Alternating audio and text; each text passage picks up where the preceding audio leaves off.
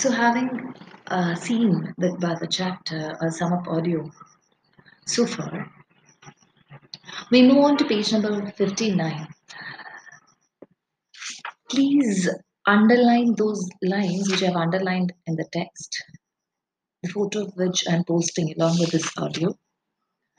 Today, we will cover a few pages from page 59 to uh, 60. Let's see how it goes. So, we were talking about various works which have stood the test of time, which generations have gen- after generations have appreciated. The Book of Job was one such. The Greek story of uh, Daphnis and Chloe was yet another. And we also saw how books are popular not because of the gravity of the subject matter, but because of certain simple, subtle truths that has been circulated through these books in a very beautiful manner. Moving on to speak about such books which have stood the test of time, Lefcadio Hearn speaks about a book called Manon Lescaut. Now, the full title of the story or the book is The Story of the Chevalier de Grex and Manon Lescaut. It was initially published in French and then translated into uh, very various languages. The story is set in France, uh, in Louisiana in 18th century, and uh, this book was banned in France upon publication. Despite its official banning, it became very popular and was and several pirated editions were widely distributed. It's an 18th century book, and which was written by uh, Abby Provost. And after which, after so many allegations and scandals against the book, the author toned down some of its very scandalous details and brought in some moralizing uh, values into it. This is a story about a 17 year old Groix who was studying philosophy, a very rich and noble family, who went on uh, to elope with Manon, who was so much interested in luxury. Now, this is very interesting because this was something which was uh, not very common during those times. So the family members objected, but he eloped with Manon, and Manon leaves him for a richer man because Manon always wanted to live a life of luxury. Uh, however, mm, as fate would have it, Manon gets cheated and she is deported to New Orleans as a prostitute. Groix meets her there and they pretend to be married couple for some time, but then uh, the governor finds out. Uh, the governor's nephew wants to marry her too, and there's a duel, and uh, at the end of which the governor's nephew falls unconscious, and Groix feels that he has killed the person. Both then uh, run away from there. But however, on the way, because of exposure and for, because of exo- exhaustion, uh, man uh, dies, and Groix buries his beloved and returns back to France. So this is a very tragic tale of Groix and Manon. Now, as you see in the text, it's it's about a um, this French priest is none none other than this Abbe A B B E P R E V O S T Abbe Provost.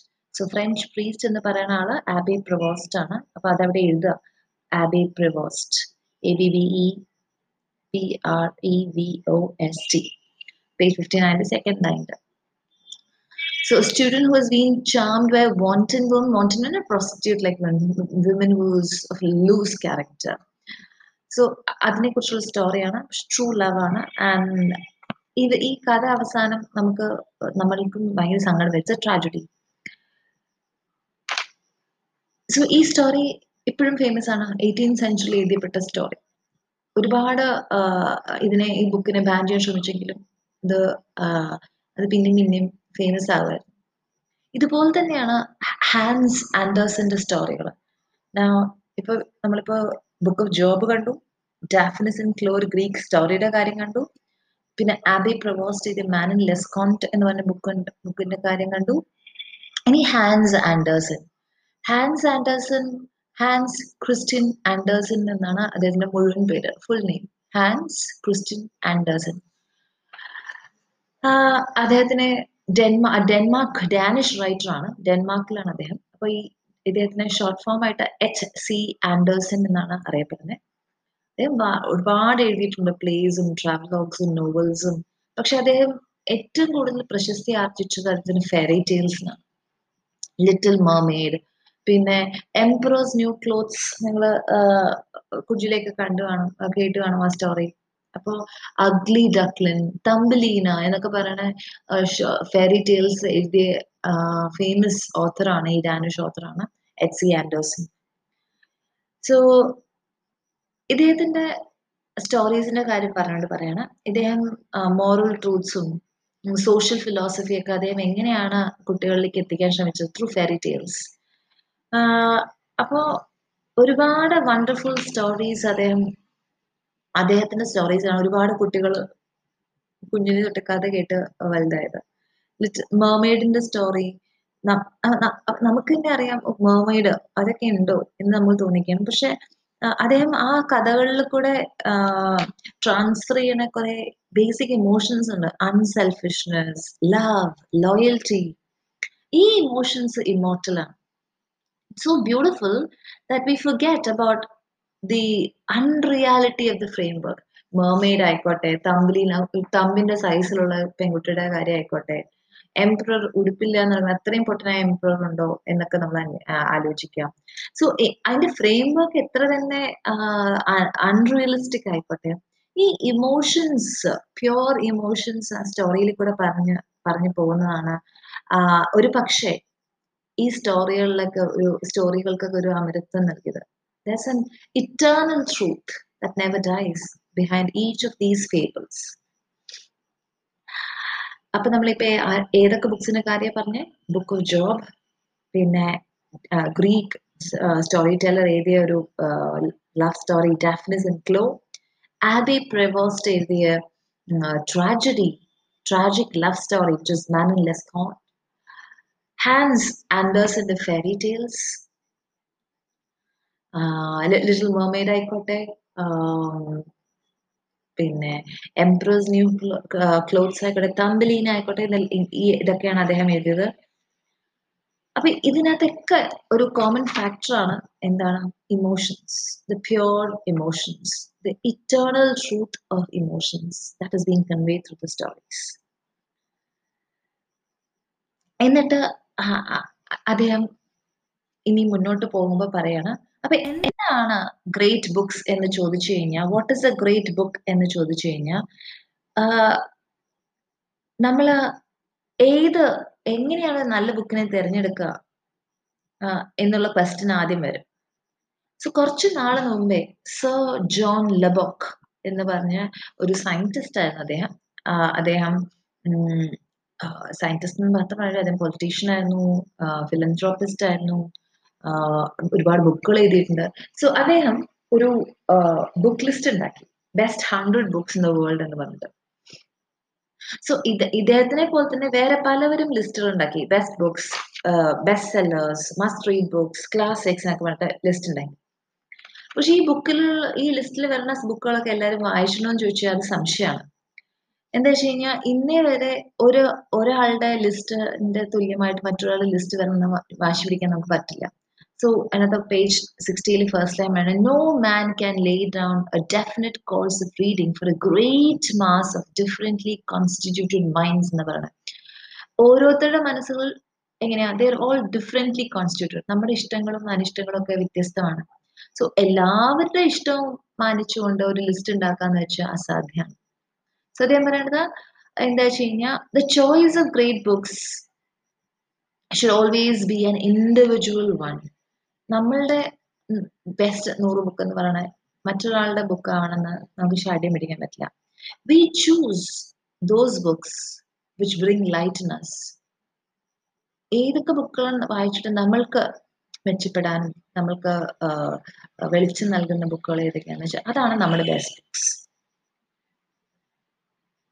So വളരെ കുറച്ച് ആൾക്കാരേ ഉള്ളൂ. വ്യത്യസ്ത മേഖലയിലുള്ള ബുക്കുകൾ ഇഷ്ടപ്പെടാനും അതിനെക്കുറിച്ച് സംസാരിക്കാനും ഒക്കെ പറ്റുന്ന ആൾക്കാർ സോ അത് വേറൊരാൾക്ക് നമുക്ക് വേണ്ടി തിരഞ്ഞെടുക്കാൻ പറ്റില്ല. പേജ് സിക്സ്റ്റിയിൽ പറയേണ്ടത് no man can decide for us without knowing our personal character and disposition perfectly well where our powers lie നമ്മളുടെ ശക്തി എവിടെയെന്ന് നമ്മളെ അറിയാതെ ആർക്കും പറയാൻ പറ്റില്ല. But one thing is easy to do എന്താണ് എളുപ്പം ചെയ്യാൻ പറഞ്ഞാൽ that's to decide first what subject in literature has അപ്പം വേറൊരാൾക്ക് നമ്മൾക്ക് വേണ്ടി ബുക്ക് സജസ്റ്റ് ചെയ്യാൻ പറ്റില്ല. നമ്മൾ നോക്കണം നമ്മൾക്ക് ഇതുവരെ വായിച്ചതിൽ എന്താ നമുക്ക് പ്ലഷർ നൽകി എന്താ നമുക്ക് സന്തോഷം നൽകിയിരിക്കണേ? Secondly what is the best that has been written upon that subject ആ സബ്ജക്റ്റിൽ എഴുതി എഴുതപ്പെട്ട ഏറ്റവും ബെസ്റ്റ് ആൾക്കാരെ ആരൊക്കെയാണ് അത് നോക്കാം.